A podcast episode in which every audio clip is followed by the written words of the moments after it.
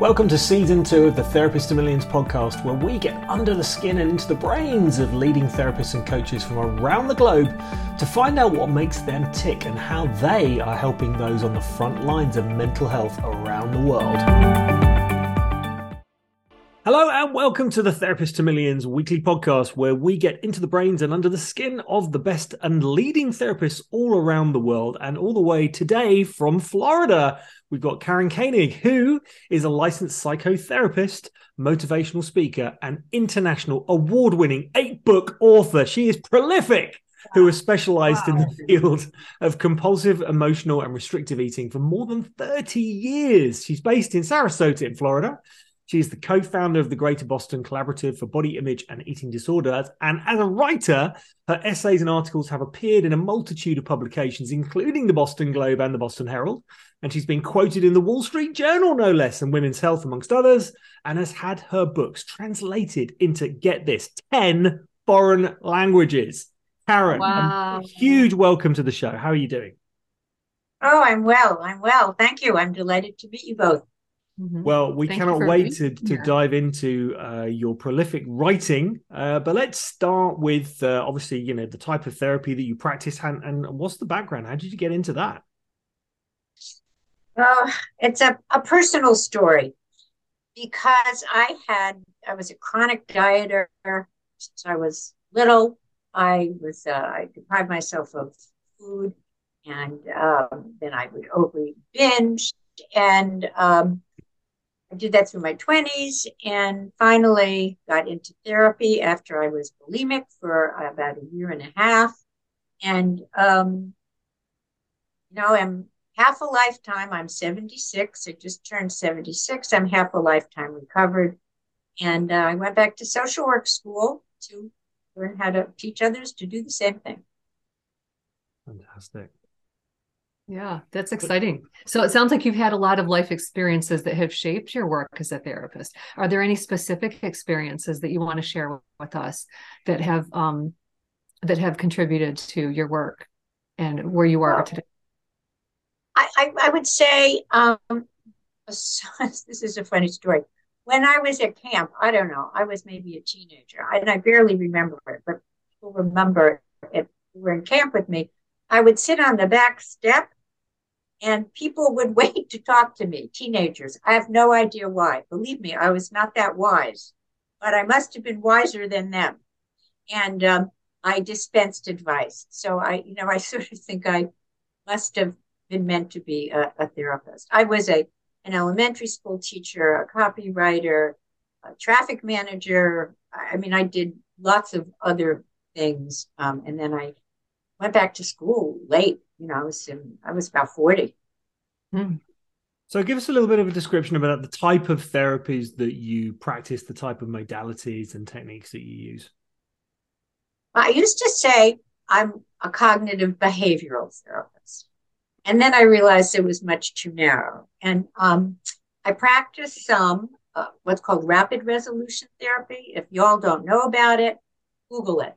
Um, it has to do with being in the present not in recall, but you got to be in reality and knowing the difference. So I do that. Um, I do couples, family, individual, uh, in in my office, post COVID, and and a lot of uh, teletherapy. And um, I'm pretty eclectic. I'll do whatever works. Mm-hmm.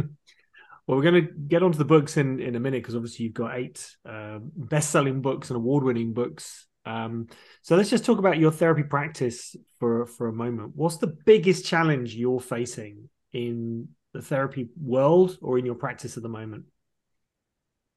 It is really hard for people to one accept themselves if they have eating disorders and are higher weight. And I'm very fussy about language. I don't say overweight or fat. Neutral terms. Lower, higher it's very hard to from having an overeating disorder to eating normally. I mean, it just takes, not for everybody, but for many people, it takes a long time. And it's a tremendous amount of work, changing not just your eating, but your entire life. You know, the way you talk to yourself, your relationship with people. Um, sort of like you have to throw out all of it and rebuild. Yeah, that so it's the way you talk to yourself and the way you you help them. Do, do you use affirmations? Do you help them develop self love, higher self esteem? Okay, no. How, what is your approach? yeah well, for instance, one thing I do is people always say, you know, oh, I need to do this. I should do it. You know, that external pressure, external motivator. So I do this with them. Oh, I have right. my little sign and I have the words that they are better off not using should, have to, must, can use from internal want, desire, um, um, prefer, a lot of positive words. Um, so I don't do affirmations. And, uh, you know, you touch on something that's hard to get people who have not been loved well to love themselves. Absolutely. So, um, a lot of work on self compassion. Kristin Neff's fabulous book on self compassion. Um, and um, slowly, you know, people change Mhm. in spite of themselves. Absolutely. Yeah. And and so we found too as therapists, you know, it's so hard to look after our own mental health when we're working so hard to keep other people healthy. How do you look after your own mental health? And do you have any any tips for Well- mental health in the world today? I, I, I'm lucky to have my father's genes, which I call the happy genes. My mom was very anxious, and I don't have that. So um, I think a lot of it really is genetic. I'm, I'm sort of an optimistic, upbeat person. Um, I, I try to tick off all the boxes. I love to write, so it's wonderful. You know, I, I can just, oh, I want to write a blog. You know, and I, I blog a lot. I have about 1,800 blogs. So, Oh you know, wow, that's that's a a lot. pleasure. Wow. Yeah. I take hula and tap on Zoom. I take at least one or two dance classes. I exercise every day for about 45 minutes. Um, I have lots of friends. Um, I have a wonderful husband. Um, you know, I don't know that there's really anything else. I mean, I feel fortunate that I'm comfortable financially. Um, so, you know, life is not perfect, but um, it's our job to make whatever we have okay, because why wouldn't you? Right. I love that. You live in Florida and you dance. That's all you need to know. Right. Right. Yeah, Yes, Damian but can tell you a lot indoors. about that. Yeah. Sunshine and dance. Too there hot. you go. It's done. Too hot outside. Too hot. Oh my goodness. So we're in the UK, so we're not used to heat. I know. Uh-huh. I, I know. Um, Using I lived in Boston, so I know cold. Uh, yeah. Well, there you Sorry. go. I, I, I actually do like the cold, but it's usually when there's snow and you can like go skiing on it. That's that's different. Yes, I'm an ex skier. I loved it. Oh, skiing and dancing. I love it. Now, using hypotheticals and no identifying factors, what's an example of a, a really good success story that you've had in your practice? Well, it, it's one that just happened the week last week or the week before. So, you know, people who diet are just used to being told what to do, right? I mean, if I do this, I'll get what I want. And it's not just about dieting; it's the rest of their life. It's sort of how they're brought up. Mhm. So there's not a lot of me there. It's always you. You tell me. So I have a client who has been doing that for the longest time.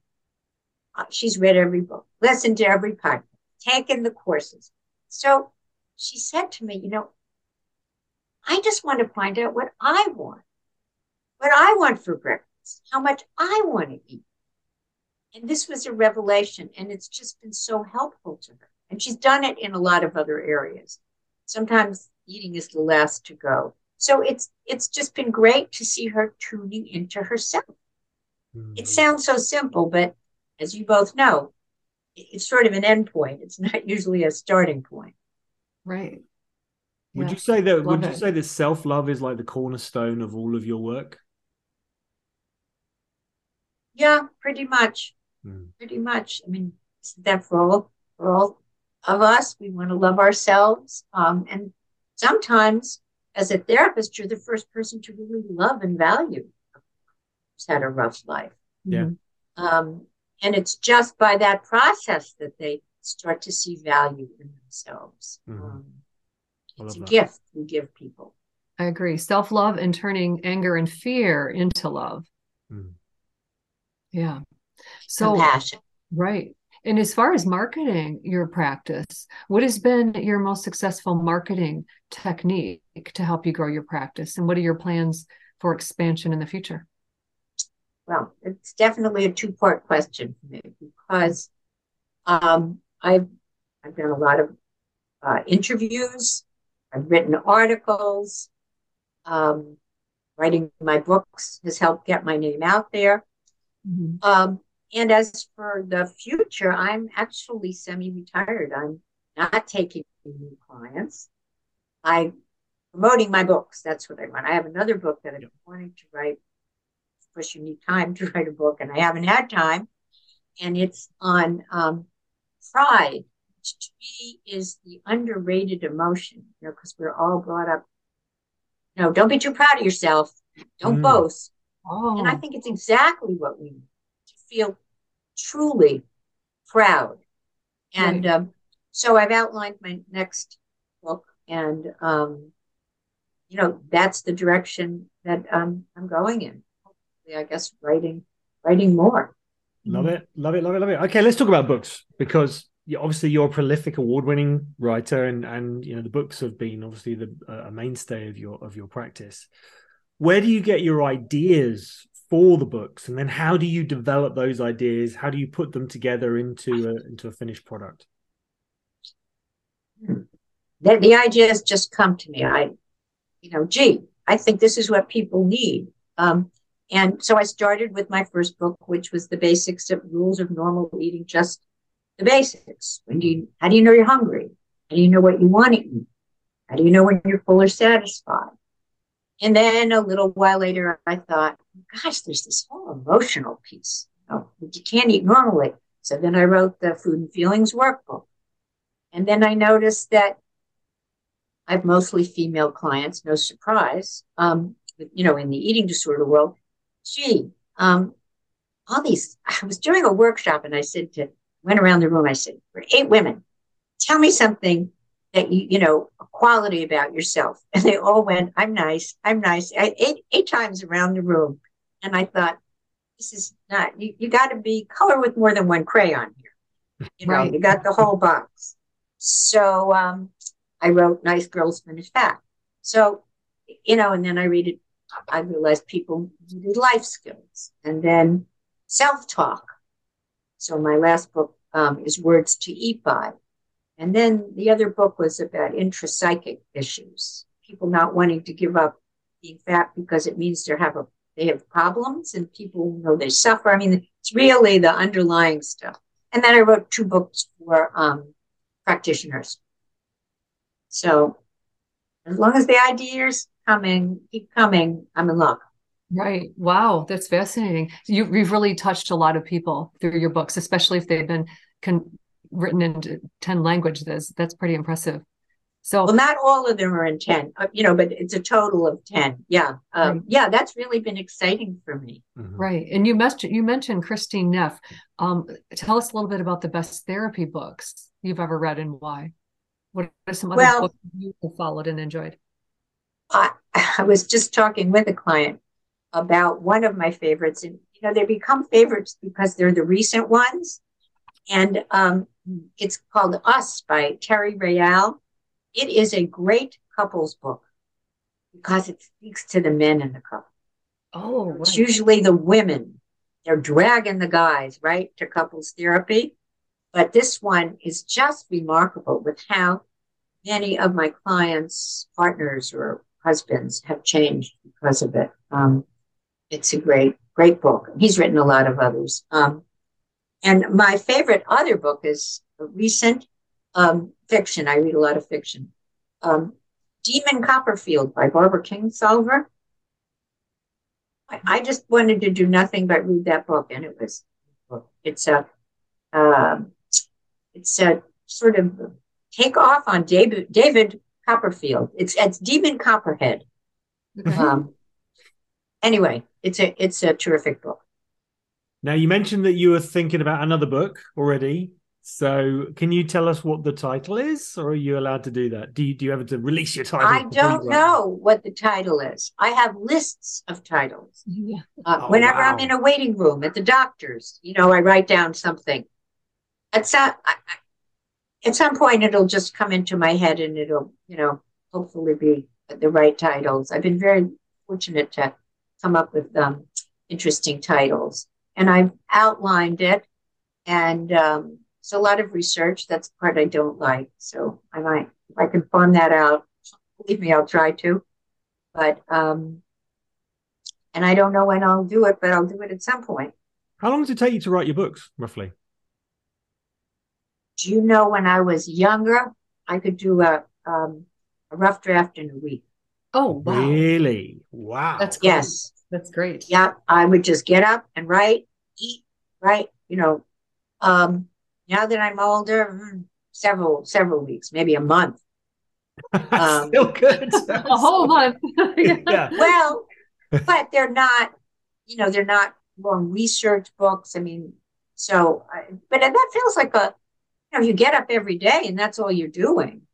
Yeah. Right. Yeah, yeah. Um, you know, I, it, it feels very doable to me. And um, um, I don't know if you know the author Annie Lamott. No. Anyway, she wrote a book called Bird by Bird, which is about how to write a book. She talks about shitty first drafts. And that's what you want. You want not a lot of effort. You, you know, it can be really crappy, but you just want to get it down. So I have been, that's, I followed her way of doing it. Yeah. So somebody else might take longer because it would be more perfect, but I'm not into perfect. Well, I'll tell you, a month is still pretty good. Yeah, yeah, we, we Yeah, I we've guess. analogy many times. Yeah, that you don't edit as you write. You you do the stream of consciousness kind of thing, and you get it all out. And then when you get to the end, you go back and perfect and edit. Yeah, we have heard that, and we have recommended that to a lot of our clients who are writing Yeah. books. Yeah, Damian has helped four different people so far, maybe five, four that I know have become Amazon number one bestsellers. Six Wow. now? Six now. That's six. great. Yeah. Ha- happens quickly. Yeah, yeah. Yeah, yeah, yeah. And we're, we're we're working on another one at the moment. So, Nice. and this one's a That's fiction. wonderful. This one's a fiction. It's actually an allegory, so it's uh, it's interesting. And you, you get to read them. I do, yes, and, and th- this Yeah. one's even more interesting because my daughter is on the front cover. Oh, nice. She's on the front Oh. cover of the book. Yeah, it's uh, and and the children are actually the ones that end up saving the world. So it's uh, it's it's an interesting book. Um, and in terms of your obviously your plans for for for the future, you say you're semi-retired. You you love writing um, books. I've got I've got to ask you this question. What do you think of? I mean, we use things like ChatGPT as inspiration. We use it as uh, you know, it comes up with ideas and it's really really useful. Have you used artificial intelligence? Are you using it in any way? Um, I, if I am, I don't know I am. No, I, I, my, I have an extremely active mind. I can't, I don't have enough time to do all the stuff. One day in about one year, I, I wrote 10 songs. I, I failed music. So that tells you how unmusical I am. And they just poured out of me. wow. And then I had to stop because I wanted, you know, I had to do other things. So I have, you know, the, the only thing I want to do is take a sculpture class because I Oh. did that once and I, I loved it. But um, I'm just really happy living my life as it as it is. Um, I feel very lucky to be creative. I don't know what people do their time if they're not, but you know. Yeah. Um, so I feel feel the future will have other ideas for me as well. Well, Karen, we're, you certainly we are. helped a lot of people. Yeah. You have helped so No, many. thank you. I mean, your so your author page is is fantastic. We're going to share that in in the uh, the show notes together with your YouTube channel, your LinkedIn, your Facebook as well. So we're going to share all of those links. Um, do you have audiobooks versions of your books at all available? For a few of them, I for a few of them I do. Okay, Um, so I haven't all of them really followed that. Um, um, so uh, you know, it's sort of like, and you you hear this from writers. I know you do. I've written it. on to the next idea, right? you know, I do, I'm not somebody, I mean, I promote my books, but I'm much, my juice comes from writing the next thing. Yeah, absolutely. So, um, well, I appreciate what you do. I mean, you know, look at all the people that you serve mm-hmm. in very short spans of time, you know, but really, as you, you said before, multitudes. Well, this yeah. is it. And and I think because the world of mental health is becoming i think more mainstream i think you know sort of 20 30 years ago it was uh it was a, a bit of an add-on whereas nowadays you know it's like going to the gym i mean people i think are realizing that that having a mind gym is the same as you know working out your mind is exactly the same thing as your body and why wouldn't you want any help with that why wouldn't you want a personal trainer for your mind exactly mental fitness absolutely mental fitness Karen, you're an absolute enigma. We love you. Thank you so much for taking the time to to share your yes, story with you. us. And uh, yeah, we'll we'll look forward to sharing all of your all of the links uh, to your work. It's absolutely fantastic, and we appreciate you for everything you've done and and are still doing in the world of mental health. Mm-hmm. Thank you, and thank you for the work that you do. I oh, appreciate it. Thank you. Do you want to give us your website? Sure. www.karenrkoenig.com. Okay. Fantastic. And we'll put all those links in the show notes as well. Okay. Karen, yes. thank you, thank so, you much. so, much. Really appreciate you. Thank you so much. Yeah. Yes. All Bye right. now. Take care. Bye. Bye. Bye. If you would like to take part as a guest on the Therapist to Millions podcast, simply email me, Damian at therapisttomillions.com. That's Damian with two A's as all of the guests on the show will get three months free access to our Therapist to Millions membership worth $300. So if you would like to know how to write a best selling book, secure a TEDx talk, create membership sites with content you don't even have to create, build client acquisition funnels, effective lead magnets, or your very own podcast, and way more besides, why not head over to therapisttomillions.com and join our community of like minded professionals? And if you'd like an additional $20 off your membership, simply type in the coupon code PODCASTLISTENER at the checkout.